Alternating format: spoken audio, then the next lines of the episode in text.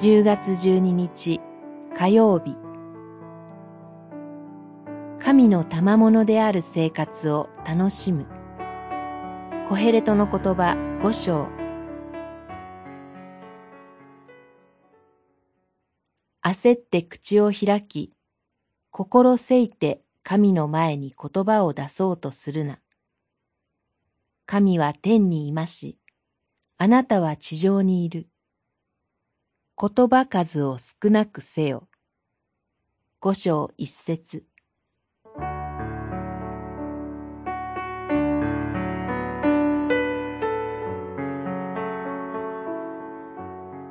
今やコヘレトは神との関係に基づいて私たちに神を恐れ敬うという根本から毎日の生活一つ一つを見つめ直すことを促します。その時、真っ先に与えられることは、心せいて神の前に言葉を出そうとするな、という教訓です。饒舌になることが、神を恐れ敬うことの対極にあるものとして発見されます。また、悩み、煩い、怒りが尽きない私たちのありさまは、